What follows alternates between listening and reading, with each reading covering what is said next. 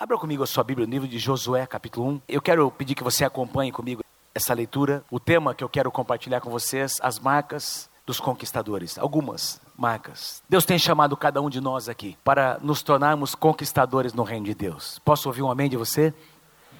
Conquistadores. E o livro de Josué é um livro de conquistas. O livro de Josué é um livro que nos mostra, nos conta a história de um homem, não apenas de um homem chamado Josué, mas de uma geração de conquistadores. Você se lembra que 40 anos haviam se passado e toda aquela primeira geração, eu vou comentar um pouco sobre isso, toda aquela primeira geração que saiu do Egito, pereceu no deserto por causa da incredulidade. A verdade é que em poucas semanas eles poderiam pisar na terra e conquistar a terra, mas eles, por causa da incredulidade, o livro de Hebreus diz que eles não creram, nos seus corações retornaram, não avançaram, mas retornaram para o Egito, nos seus corações. Por isso Deus teve que levantar essa nova, segunda geração, seus filhos, para fazer aquilo que eles tinham chamado para fazer.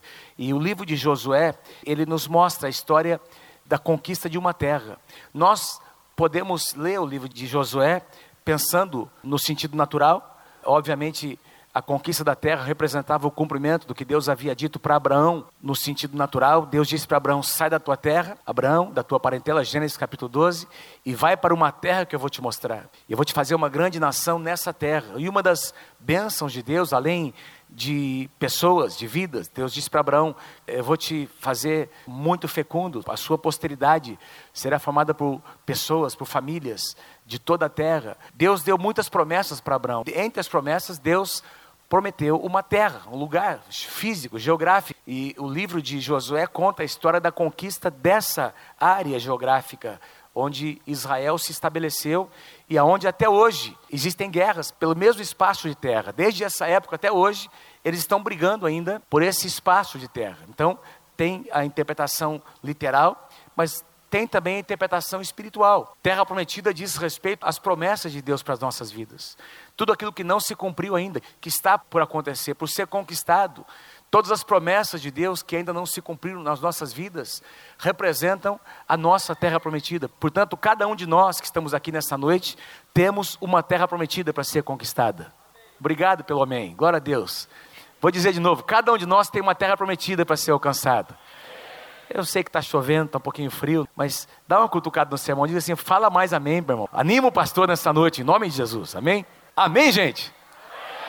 Cada um de nós tem uma terra prometida, amém, queridos? Para ser conquistada e para ser alcançada. Então, eu gostaria que você, enquanto nós estamos lendo essa passagem que diz respeito a Josué e essa geração, que você pensasse na sua própria vida, que você se enxergasse em tudo aquilo que nós vamos ler, conversar e compartilhar nesta noite. Eu quero falar então sobre algumas marcas que nós encontramos aqui. Josué capítulo 1, a partir do versículo 1, versículos 1 e 2, a primeira marca que nós encontramos é que conquistadores reconhecem a sua paternidade. Conquistadores possuem paternidade e reconhecem e honram a sua paternidade. Diz aqui em Josué capítulo 1, versículos 1 e 2, depois da morte de Moisés, servo do Senhor, disse o Senhor a Josué, filho de Num, auxiliar de Moisés, uma tradução diz servidor de Moisés, o meu servo Moisés está morto. Agora, pois, você e todo este povo, preparem-se para atravessar o Rio Jordão e entrar na terra que eu estou para dar aos israelitas, ao povo de Israel. Como eu comentei, Josué havia caminhado, vivido, Josué fez parte da primeira geração durante 40 anos no deserto. Josué e Caleb foram os únicos que permaneceram vivos da primeira geração. E ele, durante esses 40 anos, queridos, Josué teve muito o que fazer, Josué fez muito. Ele esteve servindo o seu pai espiritual, Moisés, seu mentor. A Bíblia não diz muita coisa sobre o que aconteceu nesse período com Josué, mas as poucas referências que nós encontramos são muito significativas, são descrições muito claras de que Josué reconhecia o seu pai espiritual, o seu mentor, o seu líder, ele reconhecia e honrava. A Bíblia diz que, por exemplo, quando Israel estava guerreando com Amaleque, ali embaixo, no pé do monte, diz que Moisés estava lá em cima, segurando o seu cajado, sua vara, e diz que Arão e Hur estavam sustentando as suas mãos. E quando Moisés levantava a sua vara, diz que Deus dava vitória, lá embaixo, no pé do monte. Quem estava guerreando lá embaixo? Josué era o comandante. Josué estava lutando, enquanto os pais espirituais estavam intercedendo, Josué estava guerreando as batalhas do Senhor. E nós vamos encontrar outras declarações, por exemplo, quando Moisés sobe, e isso aconteceu muitas vezes, de Moisés subir ao monte para ouvir, para conversar com Deus. A Bíblia diz que havia um determinado limite no pé da montanha, e que os israelitas não poderiam ultrapassar aquele limite, mas Josué, ele avançava um pouco mais, diz que ele chegava mais próximo de onde estava Moisés, e ele ouvia Deus conversar com Moisés. Tem uma passagem que ela é muito linda, muito forte, está aqui em Êxodo capítulo 33, que fala mais explicitamente sobre isso.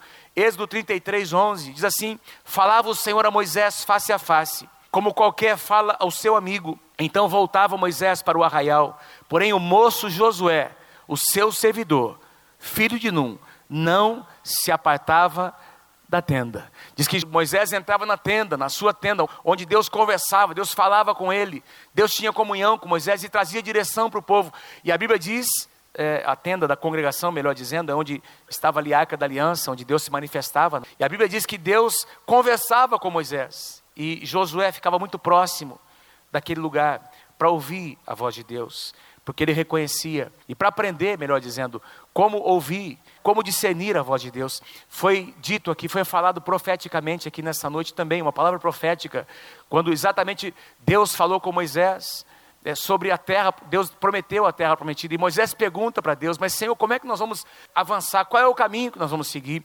E Deus disse: a minha presença irá contigo, a minha presença vai determinar. Amém, querido? A minha presença vai determinar qual é o caminho. E Deus traz isso para Moisés, e Moisés traz esse recado para os filhos de Israel, porque Moisés era um pai, ele sabia ouvir a voz de Deus. A Bíblia diz lá em 1 João, no capítulo 3, pais, eu vos escrevo porque conheceis o Pai, conheceis aquele que existe desde o princípio. Jovens, eu vos escrevo porque sois fortes, e a palavra de Deus está em vós.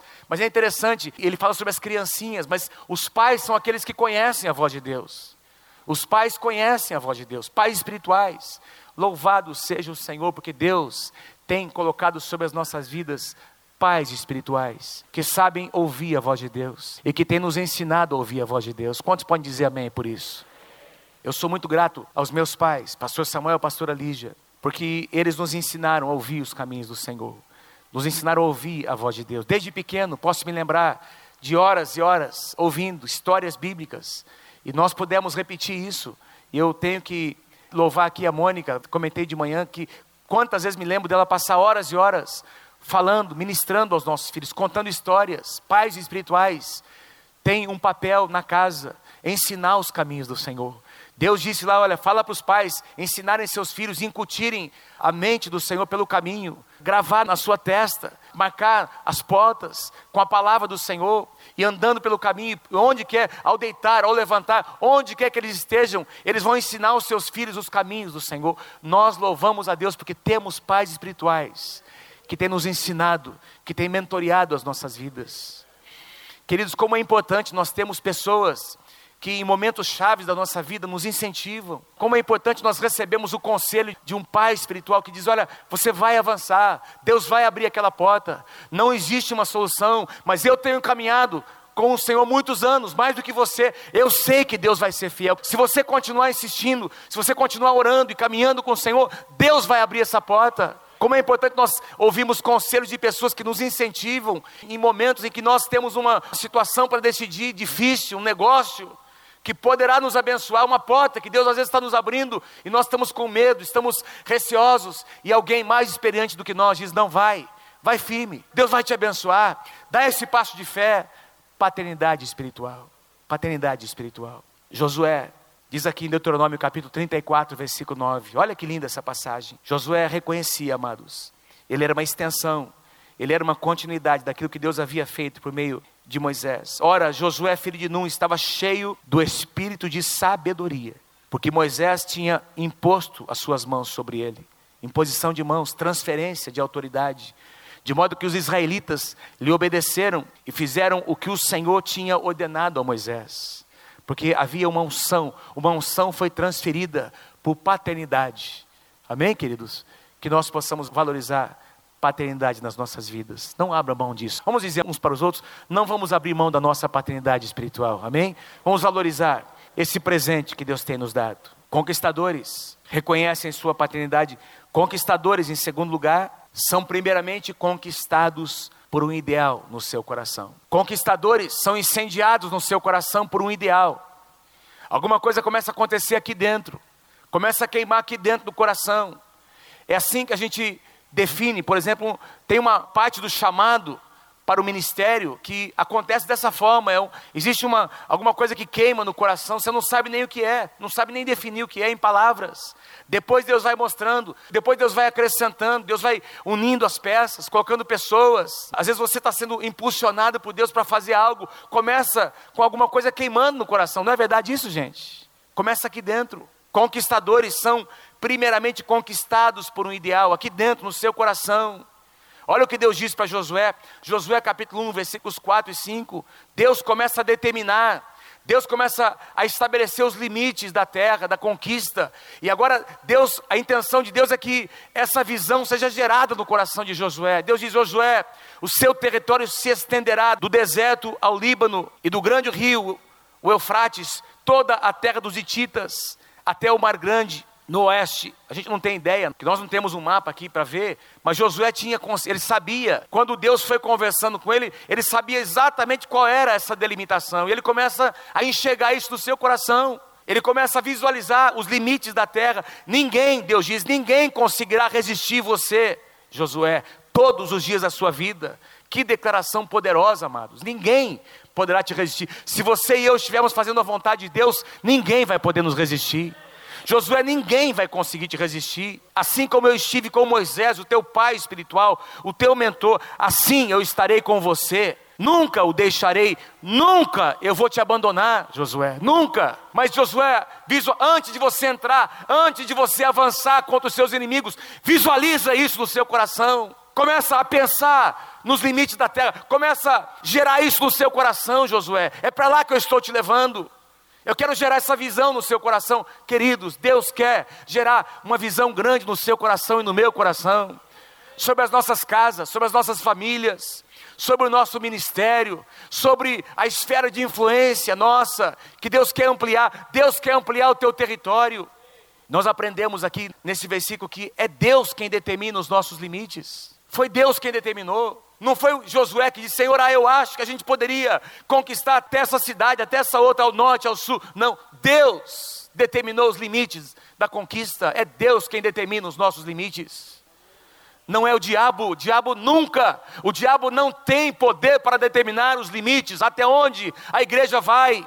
E ele investe muitas vezes com situações para dizer: agora vocês vão parar por aqui, vocês não vão avançar mais. Mas ele é mentiroso, amados.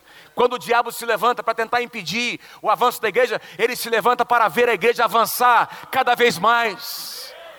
Porque a igreja do Senhor nunca vai parar. Diga amém se você crê em nome de Jesus. Esses dias, enquanto nós testemunhamos juntos este grande terremoto que aconteceu ali no Nepal, eu estava vendo uma reportagem que me chamou a atenção. Alguns alpinistas dizem que havia pelo menos 200 pessoas que estavam na trajetória de subida ou de descida do Monte Everest. O Monte Everest é o maior monte, a montanha mais alta do mundo, 8.848 metros, localizado ali na cordilheira do Himalaia, na fronteira entre a China e o Nepal. E quando este terremoto aconteceu, não sei quantos de vocês viram essa reportagem, apareceu alguns desses alpinistas filmando uma avalanche que veio sobre eles. Quem se lembra? Quem viu essas imagens? Aquela montanha de gelo descendo, toneladas. E a pessoa estava ali filmando, falando, olha, do que estava acontecendo. Aí eles se juntaram, se uniram e continuou rodando ali o filme. Aquele mar de gelo passou por cima deles. E eles depois conseguiram se desvencilhar daquilo. E eu fiquei pensando: meu Deus do céu, por que esses caras estavam ali naquele lugar? Que prazer que tem subir uma montanha para depois descer de novo. Para mim não me atrai, não é uma coisa que me atrai. Mas se você for conversar com um alpinista, com as pessoas que escalam montanhas, você vai perceber que o que motiva essas pessoas, em primeiro lugar, é porque eles amam esse esporte. Em segundo lugar, é esse desejo de conquistar, de se superar, de romper os seus limites. Amém, queridos?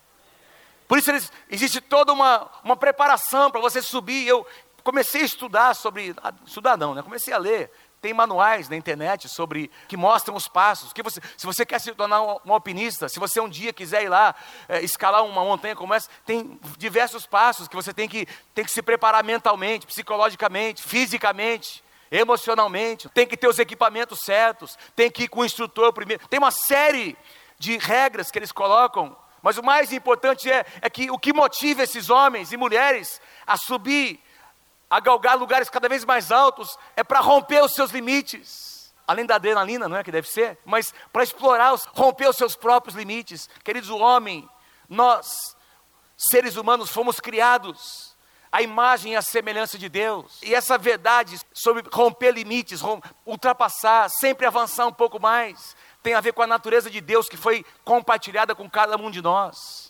Deus disse para o homem: olha, eu coloco vocês neste espaço, nesse jardim, mas a minha intenção é que vocês dominem toda a terra, que vocês exerçam o meu domínio sobre toda a terra. Vocês vão semear e colher, vocês vão trabalhar e vocês vão ser diligentes. Eu vou abençoar para que vocês se multipliquem sobre a terra. Conquista. Deus quer fazer de você um homem, Deus quer fazer de você uma mulher de conquistas, em nome de Jesus. Provérbios 13:4, eu não coloquei aqui, mas diz assim: preguiçoso deseja, sempre deseja e nada tem, não conquista nada, mas a alma dos diligentes, dos perseverantes, ela se farta. A alma daqueles que insistem, aqueles que permanecem. Eu sei que alguns de vocês estão passando por problemas, algumas situações que têm perdurado, quem sabe durante semanas e até meses, talvez alguns aqui por anos. Você está esperando romper uma área na sua vida. Eu quero dizer para você nessa noite: não deixe de ser diligente, de perseverar. Vai chegar o teu dia, meu irmão, que Deus vai romper. Deus vai abrir uma porta.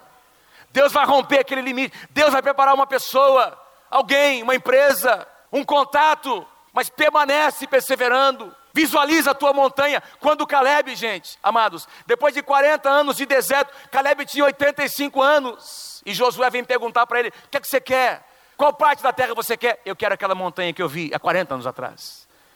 Aquela montanha é minha, mas naquela montanha tem gigantes, é aquela montanha que eu quero. Quero dizer para você, cada um de nós tem uma montanha para ser alcançada, para ser conquistada. Qual é o nome da tua montanha? Caleb disse: eu quero aquela montanha. O apóstolo Paulo declara em Filipenses, capítulo 3, versículo 12, mas eu prossigo para conquistar aquilo para o que também eu fui conquistado por Jesus Cristo. Primeiramente você é conquistado por um ideal. Quando você é conquistado pela presença de Deus, isso começa a queimar a presença de Deus começa a queimar no teu coração, e essa presença se torna paixão, e você avança, porque tem paixão no seu coração. Diga amém se você crê em nome de Jesus. Conquistadores reconhecem a sua paternidade espiritual. Conquistadores, primeiramente, são conquistados por um ideal. Em terceiro lugar, conquistadores entendem que Deus estabelece as condições para o êxito, para a própria conquista. Deus estabelece.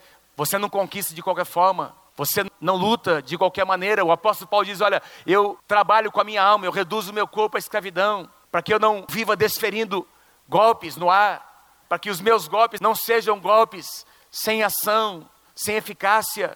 Queridos, Deus estabelece algumas condições, e se nós prestarmos atenção nessa condição que Deus estabelece a Josué, nós vamos perceber que as condições de Deus são muito simples e básicas, mas se nós obedecemos, se nós agimos conforme a palavra de Deus, Deus vai nos tornar conquistadores nessa terra. Deus diz assim para Josué, somente Josué, Josué capítulo 1, versículo 7 e 8, somente seja forte e muito corajoso. Tem uma tradução que diz: não temas, nem te espantes, porque com certeza havia temor, havia medo no coração de Josué. Tenha o cuidado, Josué, de obedecer a toda a lei que o meu servo Moisés lhe ordenou. Não se desvie dela, nem para a direita e nem para a esquerda, para que você seja bem-sucedido por onde quer que você andar. Não deixe de falar as palavras deste livro da lei, palavra de Deus, e de meditar. Meditação tem a ver, você ora, você aliás lê, e você ora, você deixa Deus falar, você conversa com Deus,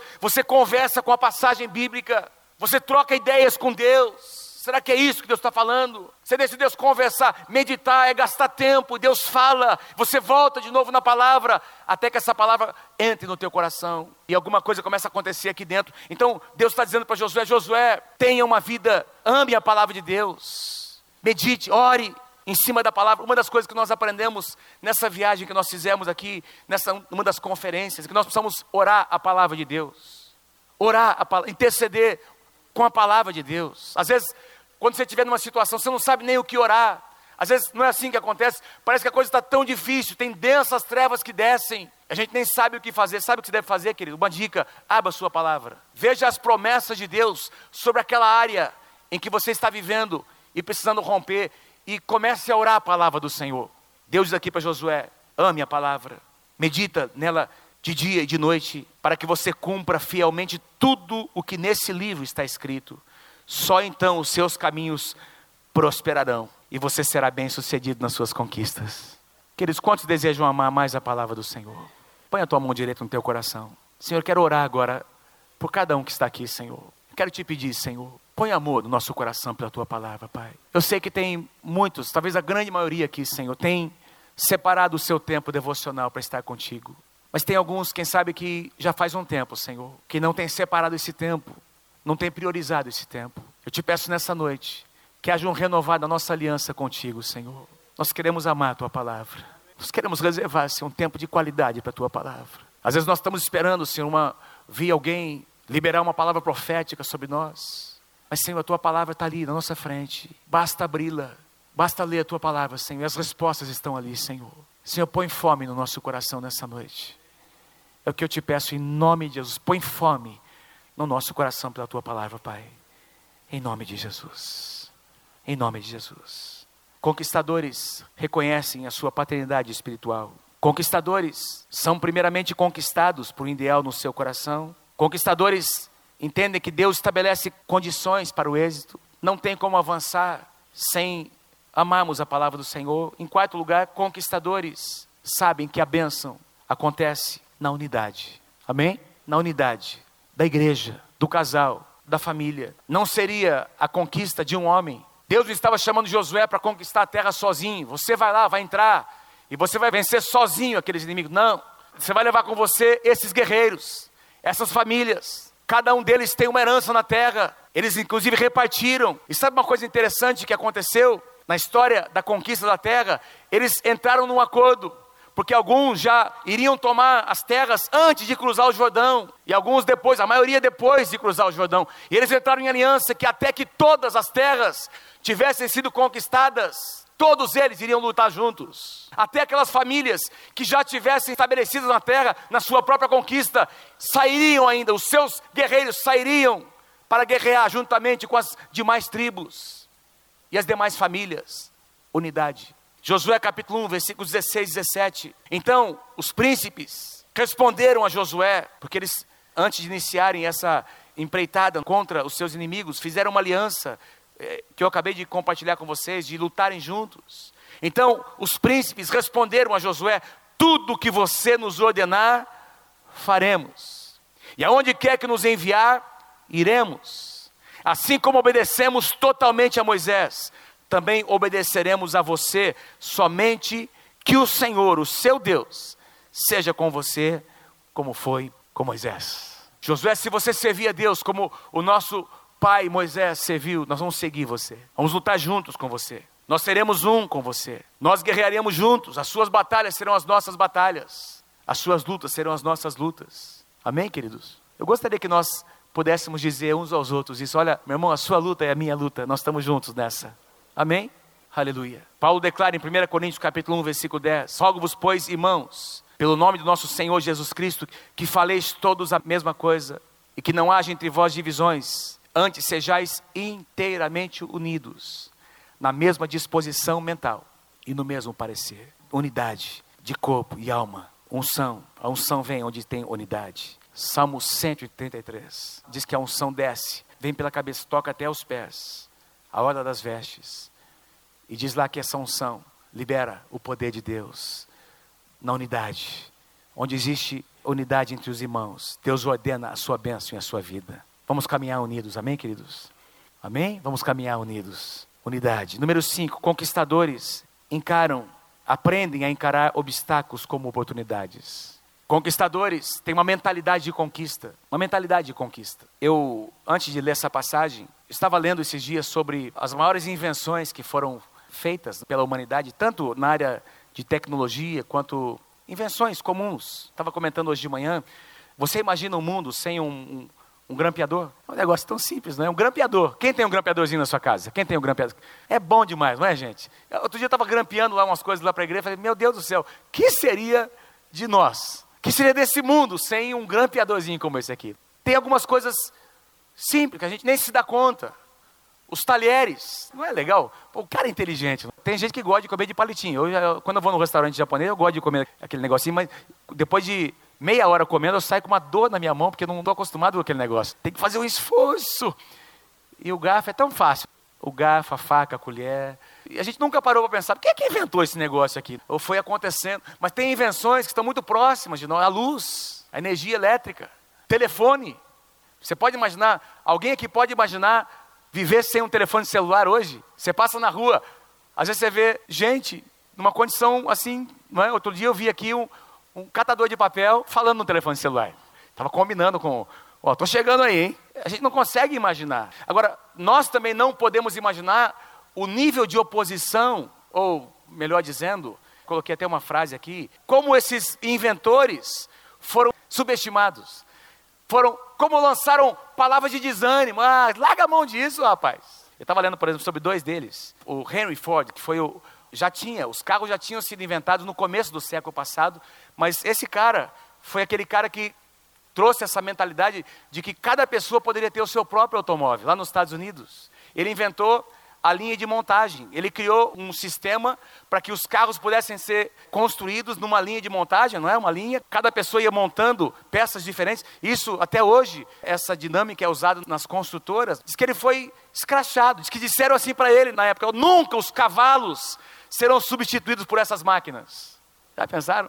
Ele lançou um carro, o modelo T, que custou, na época, $850. Vendeu 15 milhões de carros. Mas o que ele ouviu no começo foram só palavras de desânimo. Larga a mão disso aí, essa máquina não vai dar em nada. Thomas Edison, inventor da lâmpada elétrica, diz que foram milhares de tentativas antes dele conseguir fazer esse negócio funcionar. Nessa literatura que eu li, diz que os seus professores disseram muitas vezes que ele era burro demais para aprender alguma coisa. E até hoje nós desfrutamos. Ele inventou, ele tem mais de 1000, esse cara aqui, Thomas Edison, tem mais de 1000 patentes que ele registrou de outras invenções. Teve muita oposição. Teve muita palavra negativa, muitas palavras negativas que foram lançadas sobre essas pessoas. Quem sabe você nasceu num ambiente assim. Sabe, gente, nós muitas vezes reagimos, porque nós, diante de circunstâncias negativas, às vezes, de obstáculos, porque nós fomos condicionados a pensar negativamente. Quem sabe alguns de vocês cresceram ouvindo, você nunca vai ser nada na vida, você nunca faz nada direito, ah, você é uma praga, ah, você é um burro, você é uma jumenta, você é isso, você é aquilo, você nunca isso, nunca aquilo, e você cresceu, e inconscientemente você passou a acreditar naquelas mentiras. Deus acredita em você, Deus espera grandes coisas de você, Deus tem promessas tremendas sobre a tua vida, mas qualquer obstáculozinho que aparece, surge no seu linguajar, já palavras negativas, uma atitude negativa, diante de alguns obstáculos que aparecem. Eu vejo muitas vezes crentes no Senhor dizendo, pastor, eu acho que é do diabo, porque se não fosse, olha, não podia ter tanta situação assim, né, difícil para a gente vencer. Quem é que diz que obstáculos representam? Significa que quando os obstáculos surgem, significa que Deus não está no controle, que Deus não está dirigindo. Conquistas, a implicação por trás de uma conquista sempre é a superação de obstáculos. Quem está comigo, diga amém. É assim que funciona. Nada que tem valor é conquistado sem muita diligência, sem muita perseverança. Pense nas coisas que você tem na sua casa. Nós temos algumas que já começaram a parar de funcionar, que a gente comprou na época do nosso casamento, há 30 anos atrás. E algumas delas, eu posso lembrar, eu e minha esposa, podemos nos lembrar como foi suado comprar aquela mesa, aquela cadeira, aquele liquidificador, o primeiro. Algumas coisas que nós não ganhamos, algumas coisas que a gente foi comprando. Quantos entendem o que eu estou dizendo? Obstáculos existem para serem superados. Diz que em Números capítulo 14... Aqui o contexto é quando os primeiros espias retornam da terra prometida. E eles retornam com um relatório muito negativo. Tem gente que tem negativismo. Já ficou perto de alguém negativo? Já ficou perto de alguém que só fala, meu Deus do céu. Você chegou bem, alegre, feliz. Você fica 10 minutos perto da pessoa, você sai desanimado, porque tanto negativismo, tanta coisa, parece que é só, o mundo dessa pessoa é cinza, está amarrado, sai para lá, capeta, em nome de Jesus. E a gente começa a enxergar, tudo começa a ficar mais difícil. Quando nós adotamos uma linguagem negativa, tudo fica mais difícil. Os espias foram, e eles retornaram, 12 espias, 2 deles, Josué e Caleb, voltaram dizendo, vamos subir, vamos conquistar. 10 deles, a Bíblia diz que eles inflamaram toda a comunidade de Israel, com as suas críticas. Ah, tem gigantes, ah, tem fortalezas, ah, tem isso, tem aquilo. Diz que eles inflamaram o coração das pessoas. E aí Josué e Caleb disseram, nesse contexto, no meio dessas lamúrias, eles disseram a toda a comunidade dos israelitas, a terra é excelente. Diga assim comigo, a terra é excelente. Diga assim, as promessas de Deus são excelentes. A terra é excelente. Se o Senhor se agradar de nós, Ele nos fará entrar nessa terra, onde manam leite e mel, e a dará a nós. Somente não sejam rebeldes contra o Senhor, e não tenham medo do povo da terra, porque nós os devoraremos como se fossem pão. Olha a linguagem positiva de um conquistador. Não é do poder do pensamento positivo, é a linguagem da palavra de Deus. Deus já tinha dito para eles que eles conquistariam essa terra. Não tenham medo. Aliás, olha o que diz, a proteção deles se foi, o amparo. Tem uma tradução que diz que já se retirou o seu amparo espiritual, daquela opressão maligna, já foi retirada, pois o Senhor está conosco. Diga para o seu irmão assim, o Senhor está conosco, meu irmão. Está conosco, o Senhor está conosco.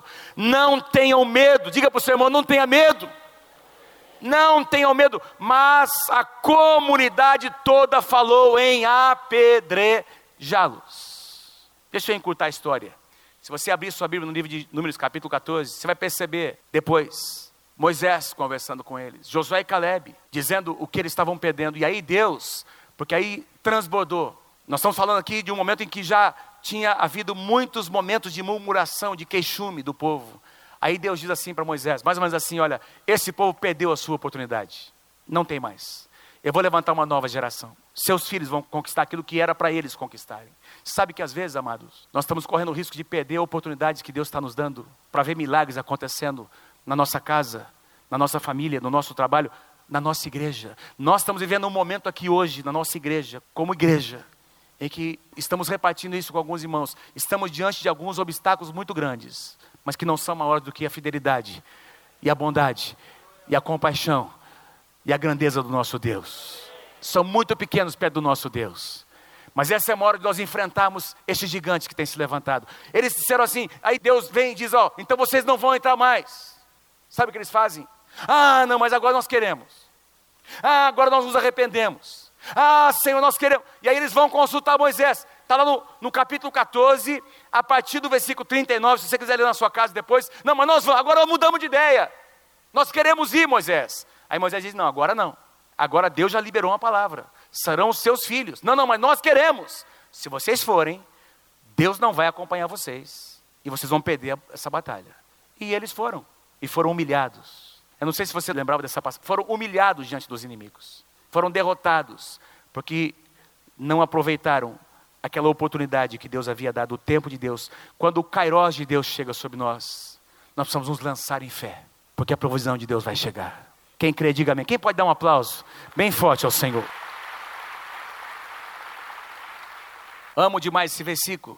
Mateus capítulo 11, versículo 12. Desde os dias de João Batista até agora, o reino de Deus é tomado por esforço, por violência. Tem uma tradução que diz, e os que se esforçam, os que agem com perseverança, se apoderam dele.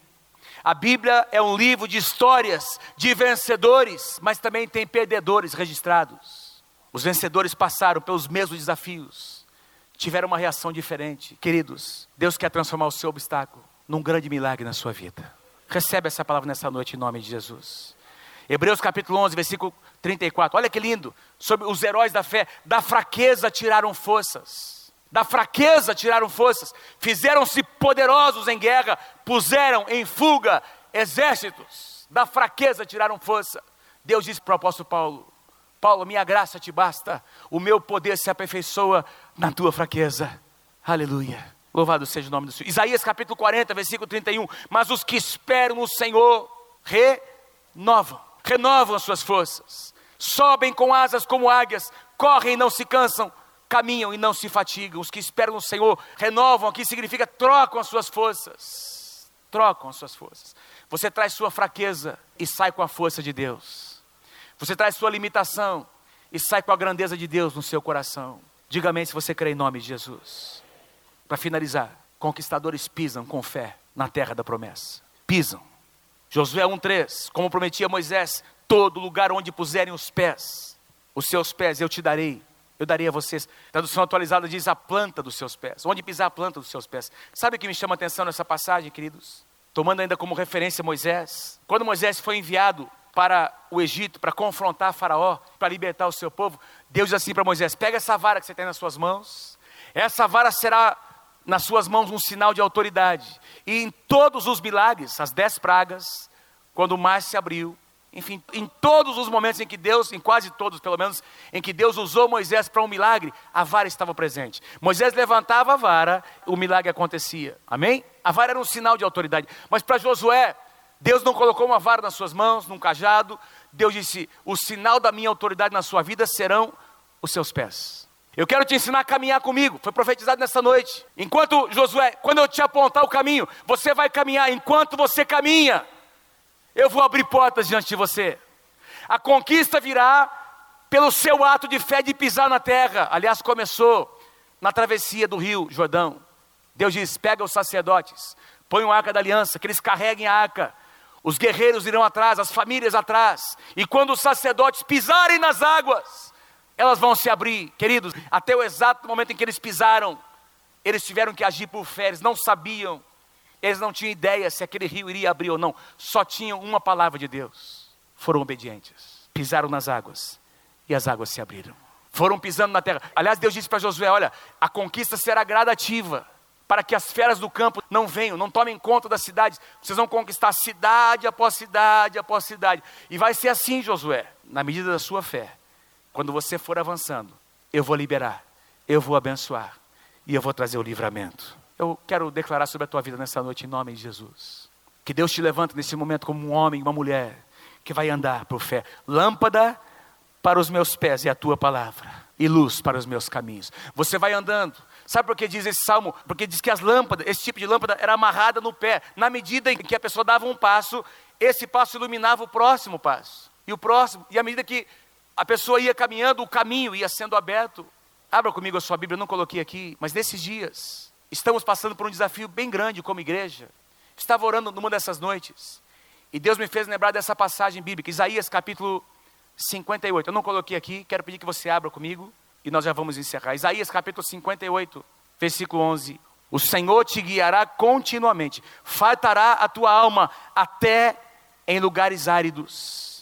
E fortificará os teus ossos.